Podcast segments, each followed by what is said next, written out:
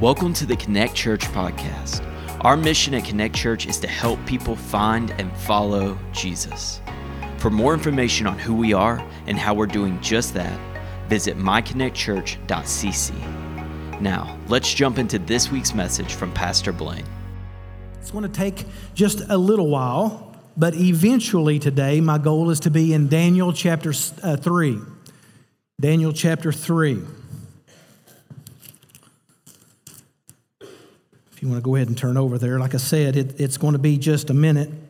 God has been doing some things in my heart over the last year or so. And a lot of this series is just a culmination of that. And so I want to give you the context of this message is, uh, is really, for me, where the meat is in it. Um, so I just say that to say, hold on for a little while. Some of you will come to me from time to time and say, I just love when you get into the history. Well, you're going to really like this one. Uh, some of you say, I really hate when you get into history, and some of you say, I really hate when you preach at all. So I get it. Uh, this message is not for you, it's for those, okay, that one person who likes the history, okay? Which is me. Okay, full disclosure, I love it. I love the context of this. And so uh, I think in order to fully understand what's happening in Daniel chapter 3, we have to go way, way, way, way back. And I'm only going to hit the mountain peaks, okay? So Josiah, King Josiah, good King Josiah, godly King Josiah, is instituted religious reform in Israel, ultimately in Judah. He broke down all of the pagan altars. He reinstituted worship for God and God alone in Israel. He created this, this impetus, this opportunity for a great revival to spread throughout the land. God had gotten a hold of his heart, and he is overcoming all of the destruction and all of the brokenness of his predecessors. Now, here's something that I would want you to write down if you're ready to take a note. A man's heart can change the law, but a law cannot change a man's heart. And so while the law is changed, Israel's actions changed. What they did changed, but their hearts were still just going through the motions. So they were doing the right things but they were not doing them for the right reasons. And so God would have to take very drastic actions to get Israel's attention. The world power at the time of King Josiah. Now, when you're reading the scripture, you think that Israel rules the world all the time, but that's just a glimpse. At, the, at this time, the world's power was, the, uh, was Assyria, and the capital of Assyria was Nineveh. Now, for those of you who are non history, this won't matter in the end, okay? So just just want to set the larger stage. Remember Israel, or uh, remember Nineveh, remember Jonah. These are the worst guys that history has ever known. And they are ruling the world. And there was an Assyrian province, uh, Babylon, and they rose up against greater Assyria, and they seized control, and Assyria falls to Babylon. Well, Egypt becomes very concerned about Babylon being in control because they are terrible people too, and they are usurping power around the world, including trying to get into Egypt. And so they took up with Israel. Israel went in with, with Egypt, and they began to do battle with Babylon, and they failed miserably. And sadly, King Josiah died with the Egyptian warriors.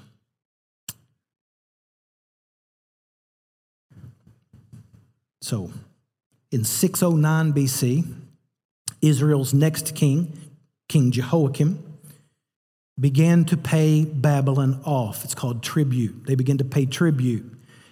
And Nebuchadnezzar would come near and he would uh, sack a certain section of Jerusalem and he would say, I need more money, more tribute. They would pony up, pony up, pony up. And he kept wanting more, kept wanting more, kept kept coming, and Jehoiakim just kept paying, kept paying. And finally, Jehoiakim said, You know, enough's enough. We, we, don't, we don't have anything else. And so, slowly, what was happening is Nebuchadnezzar was taking things that belonged to Israel, to Jerusalem, including, scripture tells us, that some of the nobles' children he came in and kidnapped quite a few of them, and took them back to Babylon. But that wasn't the end. This actual this siege took place over the course of 25 years. This is a long enduring thing before the king finally said, "We've really got nothing left to give." And Nebuchadnezzar came in and utterly destroyed everything in Jerusalem and wiped them out. Now all the Jews are living in Babylon under captivity. Just want you to know how we got there. You know why it happened? Well, Jeremiah chapter 25, verse 9 tells us that Israel, that God orchestrated Israel's captivity in Babylon for three reasons. Number one, they were consistently disobedient in their hearts. They were not listening with their ears, though God was trying to tell them what they needed to do, and they continued to worship idols alongside God.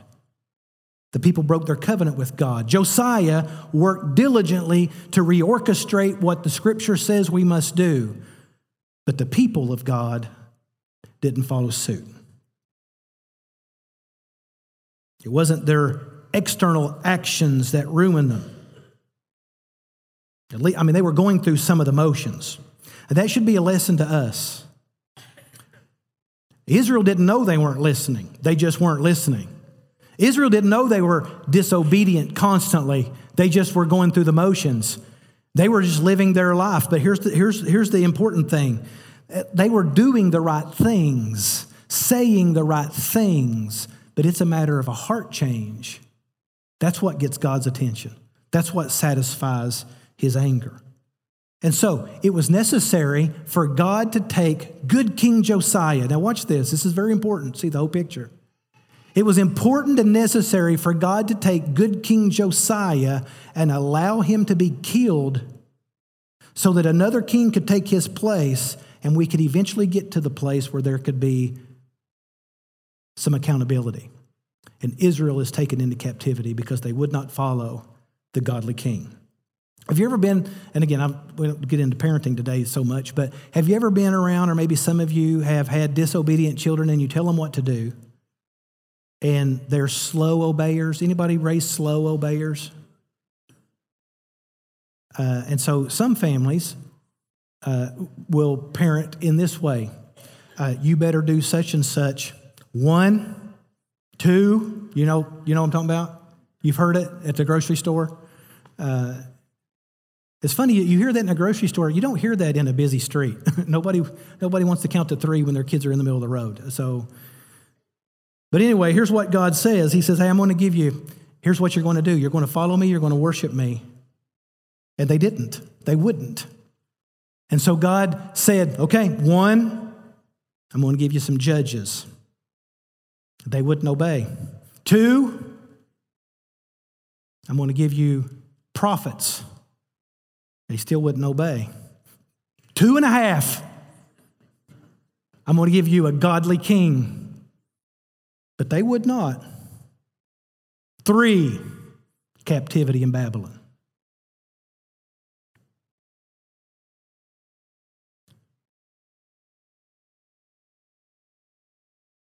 Through good King Josiah, there was revival, at least the opportunity for revival. I believe near the palace there was revival.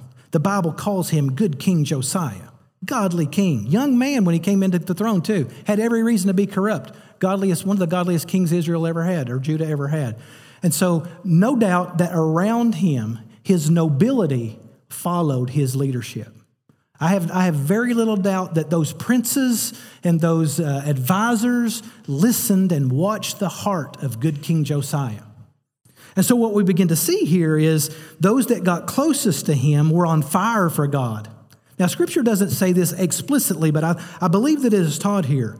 They established faith in their homes and they taught their children to unflinchingly trust God alone, to serve God completely. And every day it was a matter of sacrifice, obedience, scripture, honoring God completely, unknowingly why they would need this or how it would be implemented in their life. And once they had been taught the way of God by their parents, suddenly, in that moment, in their youth, they were snatched away from mom and dad and forced to live in Babylon.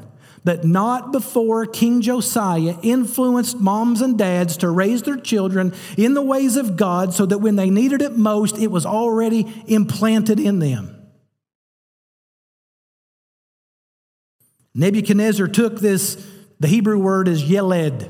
These, you know, we, we talk about the Hebrew boys, but we know that they weren't married. There's no possible way for us to know how old they were, not through the story. It means, it means youth or boy. It can mean young men or sons. It just means that they don't have families of their own yet. They're still under the authority of their mother and father. That's what the word means. They were taken from the royal family, and Babylon began immediately to work to re educate them, especially taking away their identity. So, I, so I've, you know, I've really been pouring through this and trying to see, trying to connect some dots. And uh, again, I, I, really like the history, and I think that every word in Scripture is deliberate and intentional by God. And so I don't think that there are hidden things. So I try to scour through as much as I can and see this. But I've always found it interesting. You know, there was three of them that we know their name. Daniel. Anybody else remember? Shadrach, Meshach, and Abednego. It's funny to me, we call Daniel by his Hebrew name. We call Shadrach, Meshach, and Abednego by their Babylonian names. It's interesting.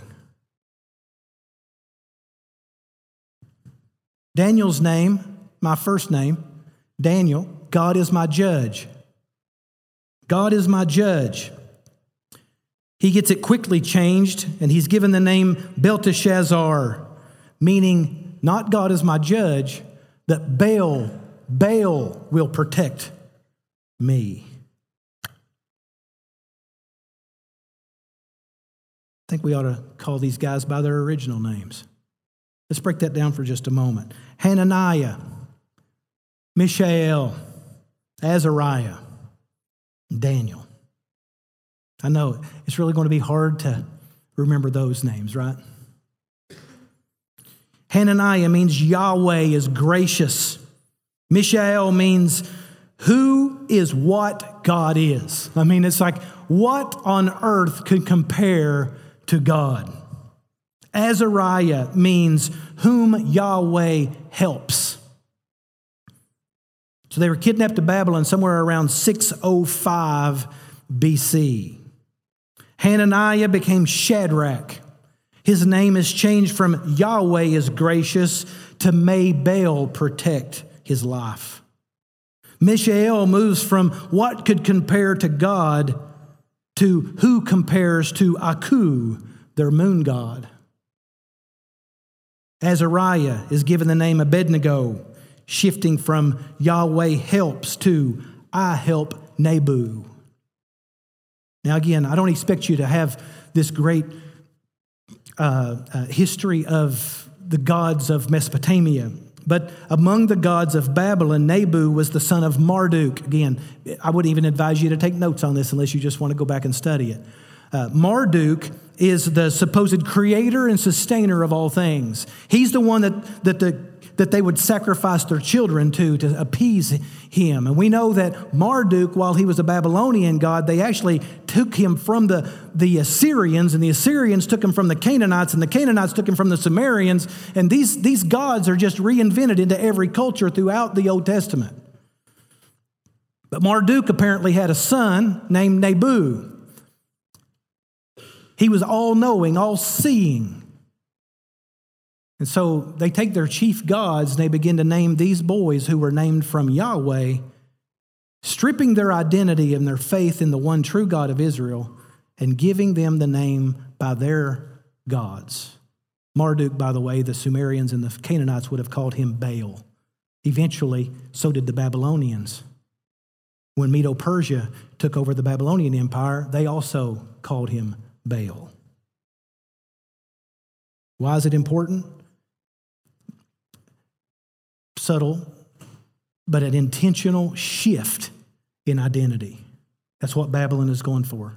A very intentional shift. Every time these boys heard their name, they're reminded of pagan gods instead of the one true God. It's important. You think about how these faithful parents intentionally named them after Yahweh. And in a moment, these pagans stripped their identity away. There was one opportunity for them to hear God's name often as their name is called. They hear the name of God and they hear their calling in life to follow after Him. And this is stripped away. Think how insulting it is that, that God, who has been investing in these boys, has His honored, revered name replaced by these pagan gods.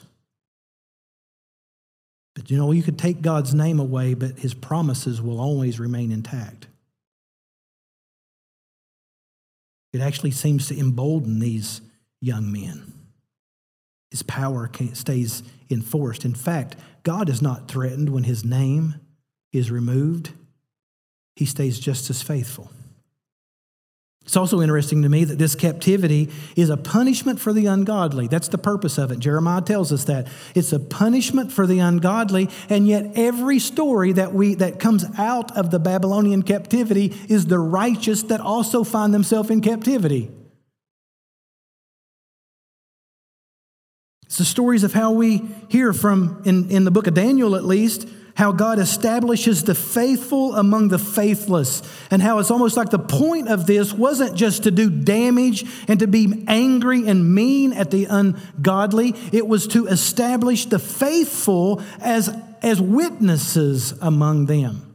And it makes it so much more obvious to stand up in Babylon than it was to go through the motions and stand up in Israel.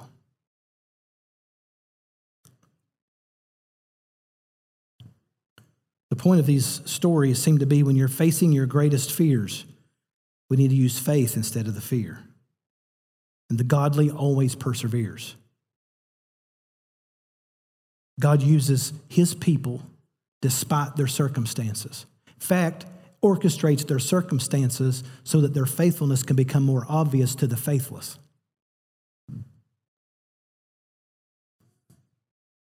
Nebuchadnezzar could change their names, but he couldn't change their hearts. Even while they were bearing the names of Babylonian gods, these boys trust in the God of Abraham, Isaac, and Jacob, and they remained steadfast all the way through. He changed the culture around them, including their education and their clothes and their food, in an effort to give them this movement from the children of God's culture and assimilate them into a pagan culture and compromise and eventually forget that they had a relationship with God, but they would not. History tells us that King Nebuchadnezzar was a terrible, terrible man. Temperamental, erratic, he gave constant threats of murder to anyone who doesn't do whatever it is that he asks. That's his reputation, not just in Scripture, but even in history. Don't cross him, don't disobey him. For instance, in Daniel chapter 2, he has a dream. He doesn't understand the dream, and so he brings in all the wise men from all of Babylon and he says, All right, guys, I've got a problem. I've had a dream. And I want you to tell me, number one, what the dream was because I need confidence that you know what you're talking about. Number two, I need you to interpret the dream for me. So I need, I need you don't just come in here and start talking about things. I need you to tell me what the dream was. Listen, he says, if you don't tell me what the dream is and what the dream means, I'm going to kill you. I mean, that's, that's pretty high stakes. Well, none of them could do it. And Daniel is a wise man. Daniel comes in and says, Oh, king, don't. I, we'll, we'll, he begins to pray. He takes these three boys. They begin to pray. And they ask the Lord, the Lord will reveal this to us. And the Lord does. And he goes and he begs for the life of all of the wise men of Babylon. And they kind of, Daniel kind of becomes a hero to them. He saved their life. He says, Oh, king, here is your dream. You had a dream about a huge statue, and it's made out of four things. The top part of it, the head and the shoulders, are, all, are made out of gold, and that represents your kingdom. The chest represents silver, and the silver part of this talks about kingdoms, and the silver is going to overtake the gold. An inferior kingdom will overthrow your kingdom. And then the legs, the legs are iron, and an inferior kingdom to the silver is going to take over the silver. And ultimately, there are feet of clay. You ever heard that? Feet of clay, iron and clay, and that last, that really inferior kingdom that nobody can understand is going to take over that kingdom.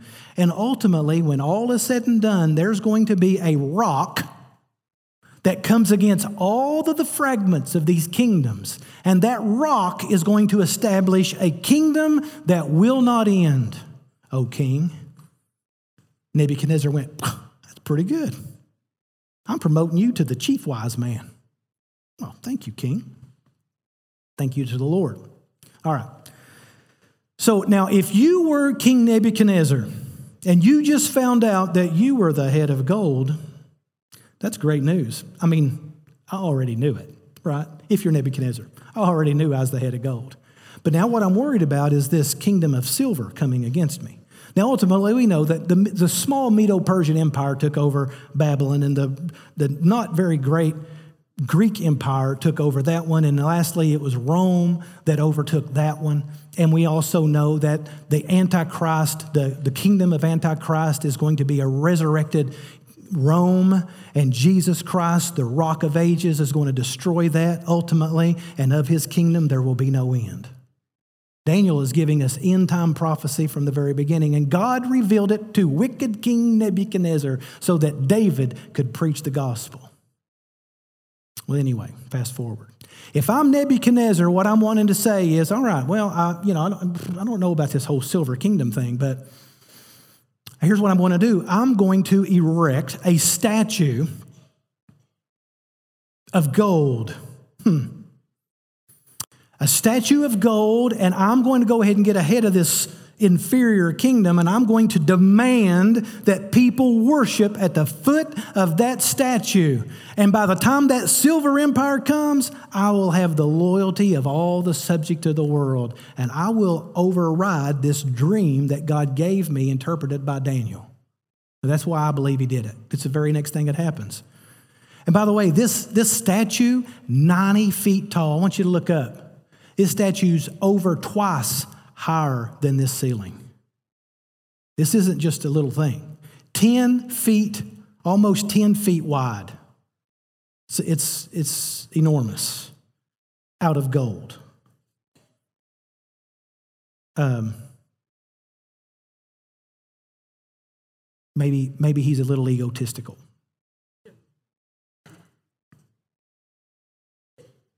And he says this in chapter 3, verse 7 all people, all races, all nations, all languages must fall down and bow at an appointed time when you hear all the, mus- the, the musical instruments playing and, and worship it. Or you'll be thrown into the blazing furnace. I think of the furnace that was probably created to build the statue to begin with. This demand, this law now is arrogant, erratic, confident, self serving, short sighted, and very inclusive. It's created to build loyalty. And when silver comes, I'll be ready. Now, it seems to be appropriate to remember that James told us to count it all joy when we go through various trials because they help us to become mature in Jesus.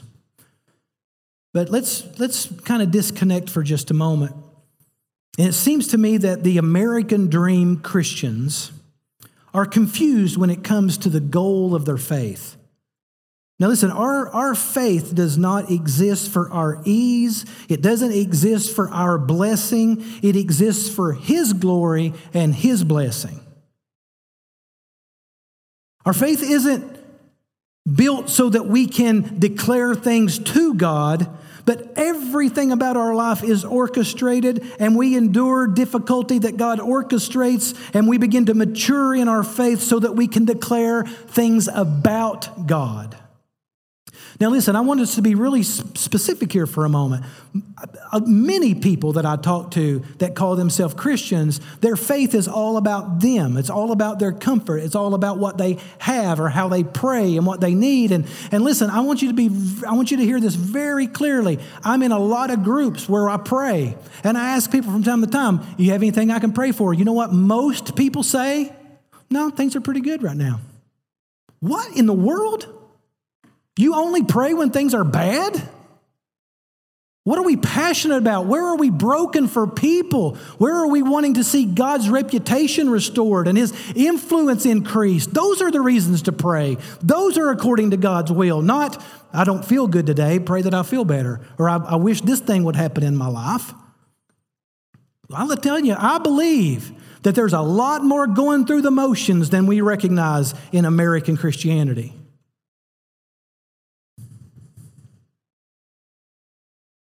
Our faith exists for His glory, not our glory. I want to talk about two types of faith. If you are a note taker, I'd like for you to write these down. I want to talk about what if faith, and I want to talk about even if faith.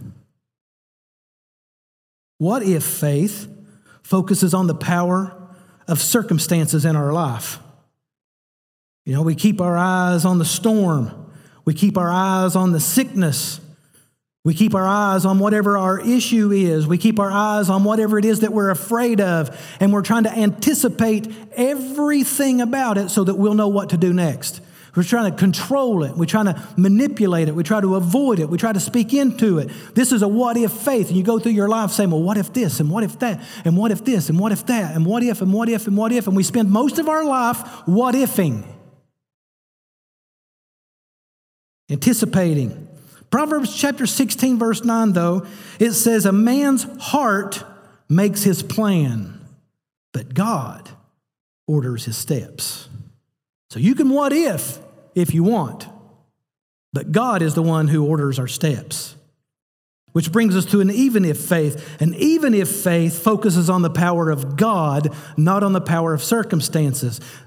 Uh, even if faith doesn't consider the options. It doesn't focus on the cost of the decision. It doesn't lament. It doesn't fear. It doesn't worry about consequences. It doesn't concern uh, uh, itself about what's, what might happen if we stand up.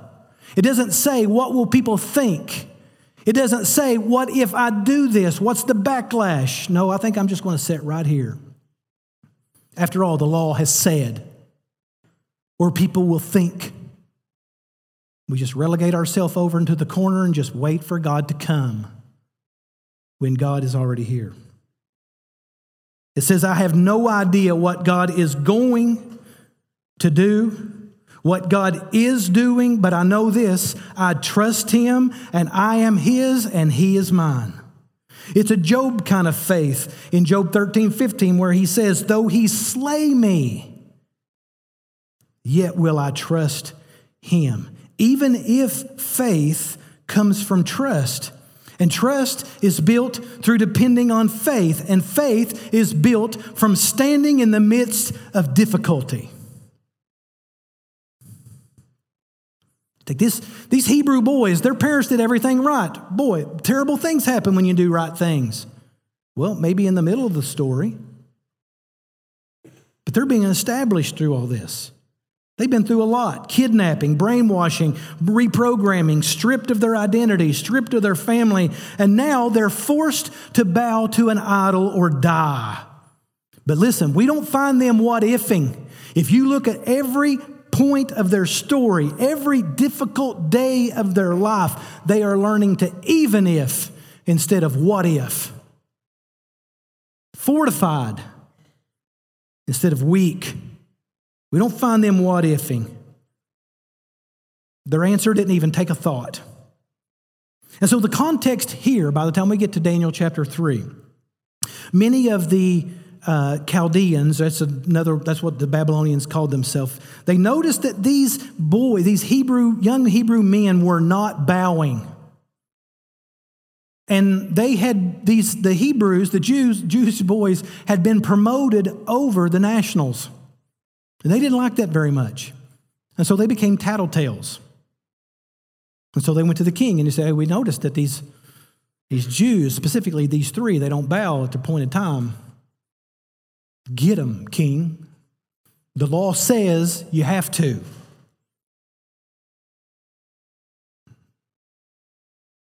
Daniel chapter 3, verse 13. Then Nebuchadnezzar, in furious rage, commanded that Shadrach, Meshach, and Abednego had uh, be brought. And so they brought these men before the king. Nebuchadnezzar answered and said to them, Is it true, O Shadrach, Meshach, and Abednego, that you don't serve my gods or worship the golden image that I've set up? Now, if you're ready, when you hear the sound of the horn, pipe, lyre, trigon, harp, bagpipe, I love the bagpipe, and every kind of music, fall down and worship the image that I've made well and good. But if you do not worship, you shall immediately be cast into the burning, fiery furnace. And who is the God who will deliver you out of my hands? So Shadrach, Meshach, and Abednego answered and said to the king, O Nebuchadnezzar, we have no need to answer you in this matter. If this be so, our God whom we serve is able to deliver us from the burning fiery furnace, and he will deliver us out of your hand, O king. But if not, be it known to you, O king, that we will not serve your gods or worship the golden image that you've set up. Nebuchadnezzar was filled with fury. The expression of his face was changed against Shadrach, Meshach, and Abednego. And he ordered the furnace heated seven times more than it was usually heated.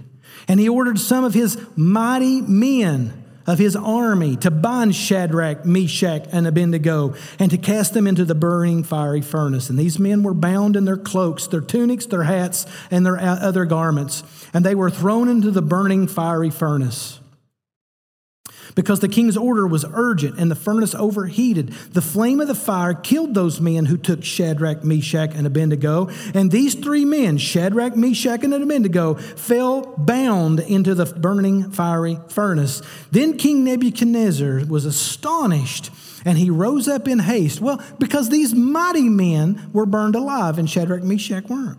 So he rose up in haste and he declared to his counselors, Did we not cast three men bound into the fire? And they answered and said, True, O king.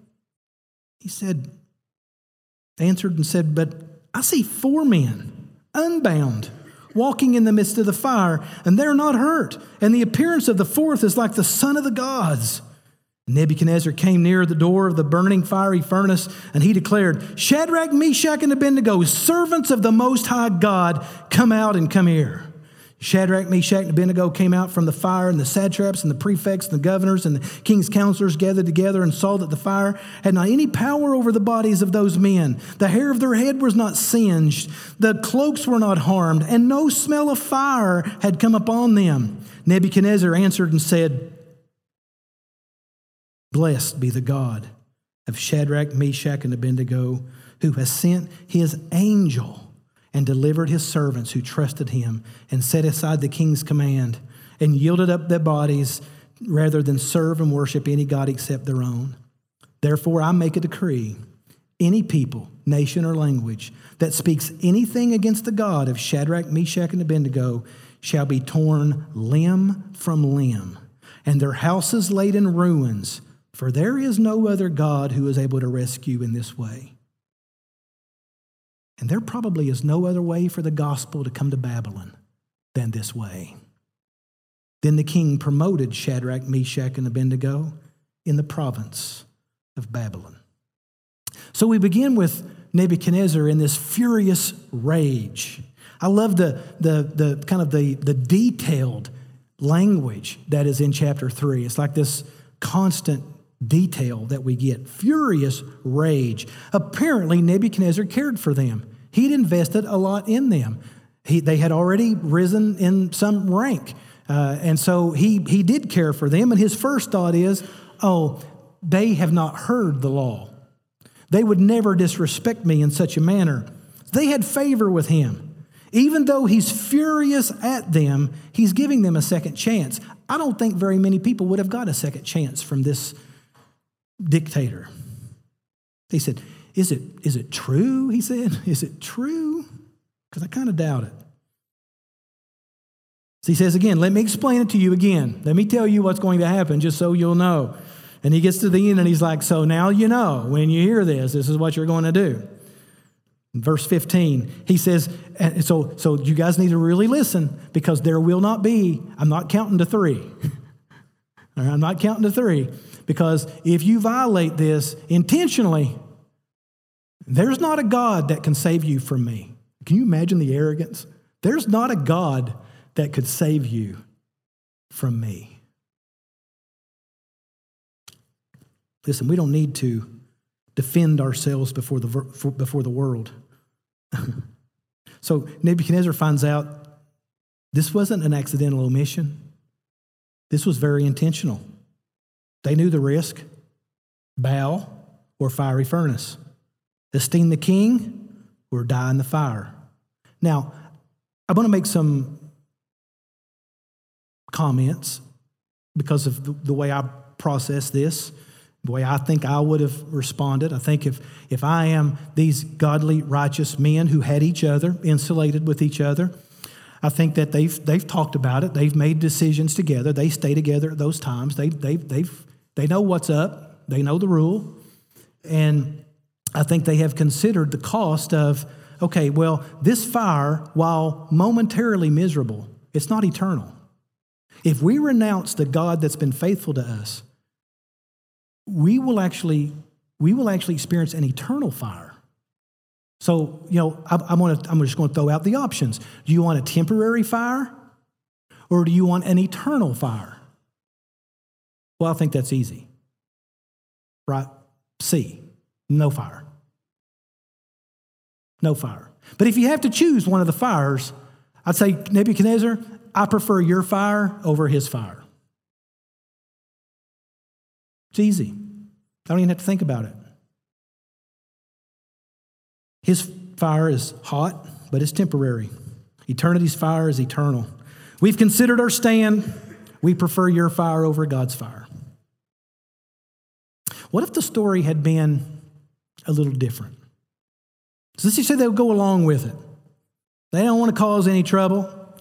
You know, we don't know for sure, but we think that there's going to be an apostle way down the line that's going to say, honor the government, do whatever they tell you to do. Well, that's not, by the way, what it says. But, you know, let's just play along with it. Let's just do what they say. God, you know, God, God will understand. In fact, God knows our hearts. So let's just bow before this. We know this isn't really a God. Let's just bow before it, go through the motions. God knows. God's bigger than that. I mean, look at all of the other Jews. There's not another Jew in Babylon that's not bowing before the statue. Just do what everybody else is doing. After all, you start comparing yourself to their parenting, comparing yourself to these coworkers, comparing yourself to these churches, comparing yourself to these Christians, you might be. Is somebody in here calling me? That's happened before. Everybody I know knows where I'm at right now. Somebody is calling me.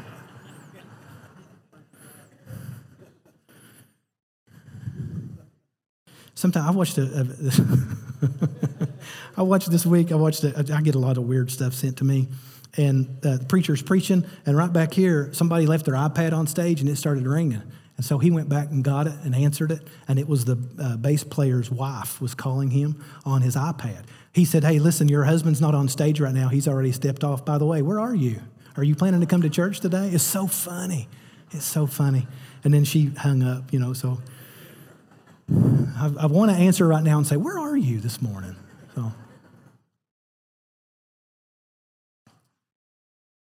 Let's stand in prayer. I don't know where I'm at. I don't even know where I'm at.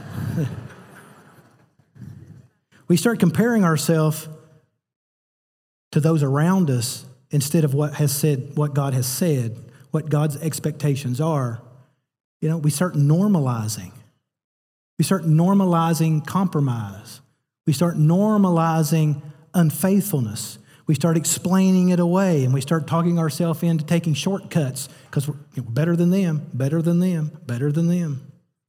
We start feeling pretty good about ourselves depending upon who we're comparing ourselves to. It's not that bad, right? Listen to what James chapter 1 verse 21 says. So get rid of all the filth and evil in your lives and humbly accept the word of God has implanted in your hearts for it has the power to save your souls. The king found out about them because they were living out their faith, not because they were hiding. Sometimes we say we have a personal relationship with Jesus. And some people get away with saying, you know, a personal relationship with Jesus is a private, you know, it's a private person, how a person believes or how a person feels is private. So we don't want to force our faith on somebody. You know what? I don't think that's true. I don't think that's why we keep it private at all. I think the reason we keep it private is because we don't want to be held accountable for it. I don't think we want anybody to watch. Keep it private. That's between me and the Lord. Well, that's just because we're comparing ourselves to people that we know are following Jesus less than we're following Jesus. And eventually you get down where you might have a Bible, you might talk about prayer, you might talk about church, but we're just going through the motions. You know, what does God say to do? We do those things. What does God say to, you know, how are we supposed to express that? How are we supposed to make disciples? How are we supposed to lead our families? How are we supposed to, to, to minister to our neighbors? Yeah, just go through the motions, waiting for Jesus to come. So I want us to pay a little bit of attention, and uh, believe it or not, I'm almost done. Uh, in verse 16, Shadrach, Meshach, and Abednego answered and said to the king, I'm just going to break this down a little bit. O Nebuchadnezzar, we have no need to answer you in this matter. You have no authority over us. We don't have to defend anything to you. You're asking us a question, and we're going to give you an answer, but not because we have to.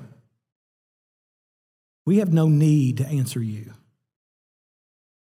If what you say is true, if it be so that if we don't bow, we go to the fire, our God, whom we serve, is able to deliver us from the burning fiery furnace. And he will deliver us out of your hand, O king. But if not, be it known to you, O king, we will not serve your gods or worship the golden image that you have set up. There's three proclamations here. Number one, our God is able to deliver us. His method of deliverance does not determine our faith. He is able, Jehovah Yokel. Our lives and our deaths are for His glory. And it does not matter what happens to us. We know that whatever He wants is what He will get, and what He gets is exactly what we want. If He wants us to be preserved, He will preserve us. If we fry, we fry. Blessed be the name of the Lord. He will deliver us from your hand. I want you to notice that's a lot different than can. He can. He is able to deliver us from the fire, but he also might not. But he will deliver us from you we know this after this day, we will not serve you anymore.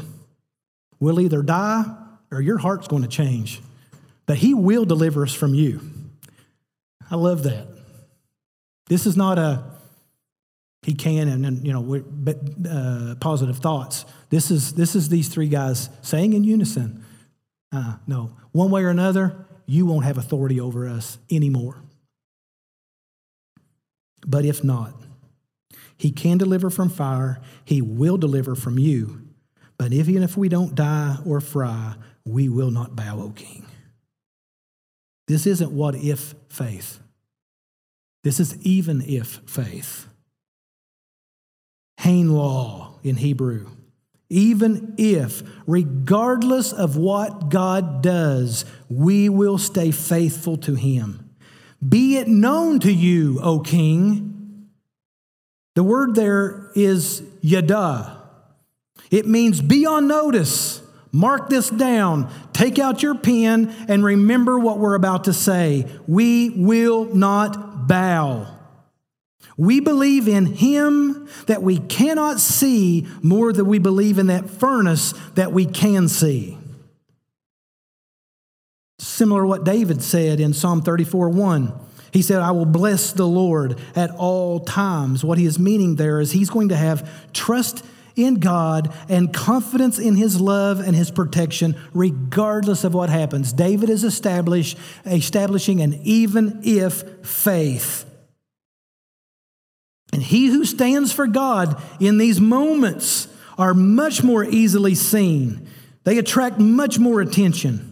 The one who does not compromise gets to be the witness, but they also get to see the faithful promises of God fulfilled in their life.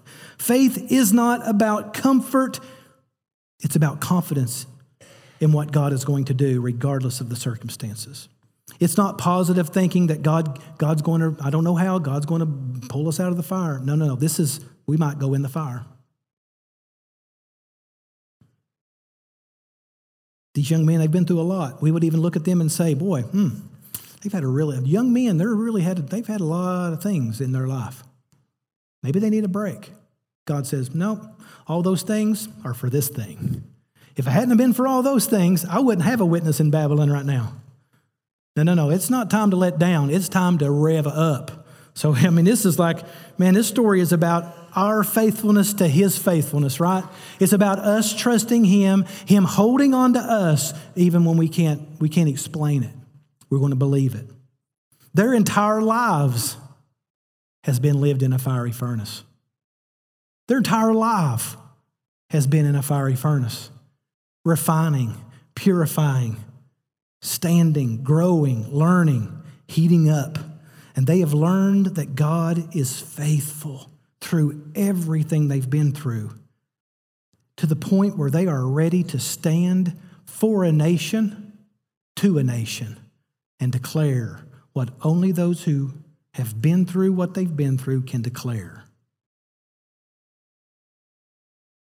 God had already allowed them to go through slavery. God had already let them go through exile. God had already taken their mothers and fathers away from them. And yet here they say, No, God can deliver us. He hasn't. No, He hasn't. But He's been faithful. Understanding God's faithfulness is much better than avoiding fiery furnaces. God didn't rescue them from exile, God didn't rescue them from slavery, but yet they remained confident they had their eyes set on a different kingdom, see? They weren't looking to Jerusalem. They were looking at another kingdom, an unshakable kingdom. And they trusted in God's promises to Abraham, to Isaac, to Jacob, to Moses, to David, to all of these godly men that God had seen all the way through, that mother and father had taught them about from their infancy. They didn't back down. They didn't compromise. They didn't give up on on God because things were hard and wasn't going their way. They chose to look at God, not fire, like Stephen did whenever they pull up big stones to stone him. Recant or we're going to stone you. He didn't see the stone, he saw Jesus standing at the right hand of the Father. That's what even if faith does, not what if faith. The secret of moving from fear to faith is focusing on God's plan and not devising your own. Very quickly, Nebuchadnezzar's outraged. He stokes the fire seven times hotter, has the boys tied up with ropes, ropes by his mighty men, marched up the furnace entrance. It's so hot, the guards, the mighty men, are burned alive from the heat. And even though the mighty men fall off the rail, that's the way the flannel graph is, right? They fall off the rail, somewhere or another, Shadrach, Meshach, and Abednego go into the fire bound in their clothes, bound in their hats. The only thing that burned was the ropes that bound them. I think it's funny, they're freer in the fire than they were outside of it because Jesus was with them now. They're just walking around with him. Now, these guys were, they were already at peace, right? They're confidently at peace. There's no reason for Jesus to appear in the fire for their benefit. They were already aware of his presence. Now, Jesus wasn't in the fire so that they could see him. He was in the fire because in just a couple seconds, Nebuchadnezzar is going to look in. Well, that looks like one of the sons of the gods. Thought we just put three in there. There were three. You know them. Yeah, boy. I don't know about all that, right? Wow. See, Jesus wanted Nebuchadnezzar to see him. That's why he established King Josiah to establish these young people to raise their children so that these children could be a testimony to wicked King Nebuchadnezzar and save an entire empire. Now, if you pick up any of that story at any specific moment, you might go, whew, God doesn't know what he's doing. But if you see that all the way through, it's holy smokes, quite literally. I just made that up right here, just now. Holy smoke. I'm on fire. No, I'm just kidding. That's, that was too much, right? Fire, get it, fire. Some of you pull that out later. It's all right. Got to get to lunch. Who needed the witness? Those who had experienced strike three. Those compromising Jews needed to see their faith. That pagan culture of Babylon needed to see a true God protect his people. A pagan king needed humbling. Boy, I love this. At the end of his statement, with a with a I must decrease, he must increase kind of a statement. Verse was it verse 28? He said, he said, whoever disregards the statement of the king. I mean, it's almost like the thing I said, man, I was an idiot. Blessed be the one who did not do what I said do. I'm not sure if this is enough for him to be saved or not. But it certainly was enough for God to get his attention. You get over to chapter 4, verse 37.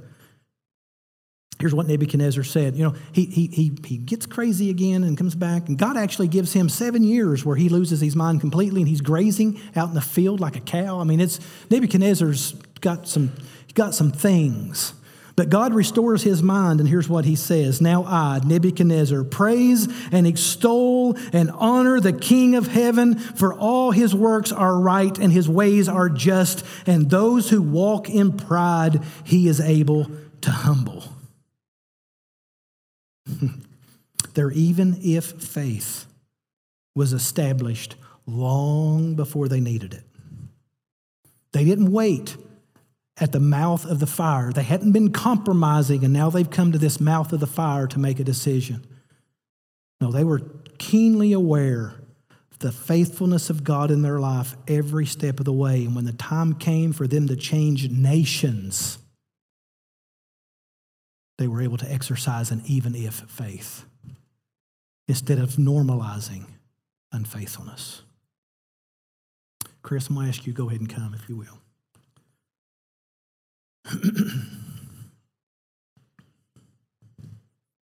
I've asked Chris to sing the song as he sings. That's going to be our invitation today. But I want us to stake a flag in even if faith. And I want us to shift from what if faith, that faith that determine, is dependent upon circumstances. And I want us to make, and it may require repentance on your part. It may require an acknowledgement of the normalization that many of us have done in our everyday faith. But today, I want us to make, I want us to, as Chris sings, I want us to just be able to pray as he sings and say, Lord, me too.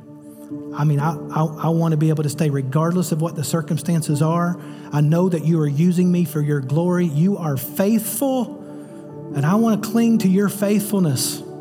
You give us victory, and I want your victory.